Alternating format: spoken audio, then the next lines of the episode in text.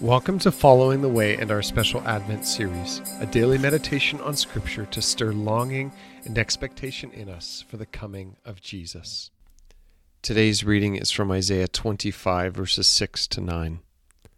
On this mountain, the Lord Almighty will prepare a feast of rich food for all peoples, a banquet of aged wine, the best of meats, and the finest of wines on this mountain he will destroy the shroud that enfolds all peoples, the sheet that covers all nations. He will swallow up death forever. The sovereign Lord will wipe away the tears from all faces. He will remove his people's disgrace from all the earth. The Lord has spoken. In that day they will say, Surely this is our God. We trusted in him, and he saved us. This is the Lord we trusted in him. Let us rejoice and be glad in his salvation. I want you to imagine the most incredible feast of food that you can. A meal that would include the most incredible dishes with the most exquisite tastes possible. A beautiful array of meat, cheese, olives stuffed with feta. That's my favorite. Wine that defies comprehension from your taste buds there is a banquet even better than this coming.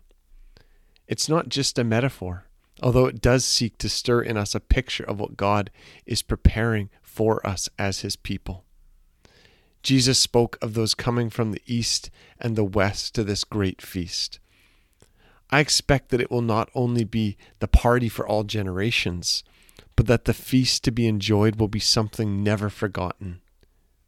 Years ago, when I worked in a management position, we would treat our top accounts to dinners during this time of year at the best restaurants in the city. Every year, I looked forward to these incredible nights of delicious food. But the anticipation around this coming feast isn't based solely on the food. It isn't even based primarily on the food. The feast is a result of the celebration because of what God has done for his people the sweetness of this delicious feast will be infinitely sweeter than we can imagine because of what it celebrates. It speaks of this celebration happening on this mountain. This mountain is the same mountain we spoke of yesterday. These verses connected to the promise of the Lord's glorious reign on Mount Zion.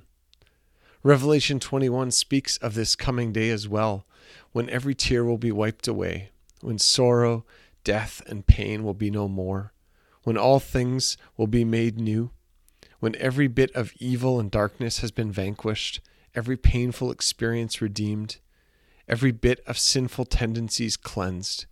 This is what Scripture says we are to desire and long with expectation for. And right here in these verses is a beautiful picture of what Jesus has done for us. The fear and threat of death has been destroyed. When Jesus left behind the burial shroud in the tomb, he also destroyed its power over all people. The sheet that covered all nations has been lifted, and the light of the truth found in Jesus continues to break through the darkness. And while we wait for the final consummation of all these promises, we are invited to declare with unrestrained joy Surely this is our God we trust in him. He is our salvation. Let us rejoice.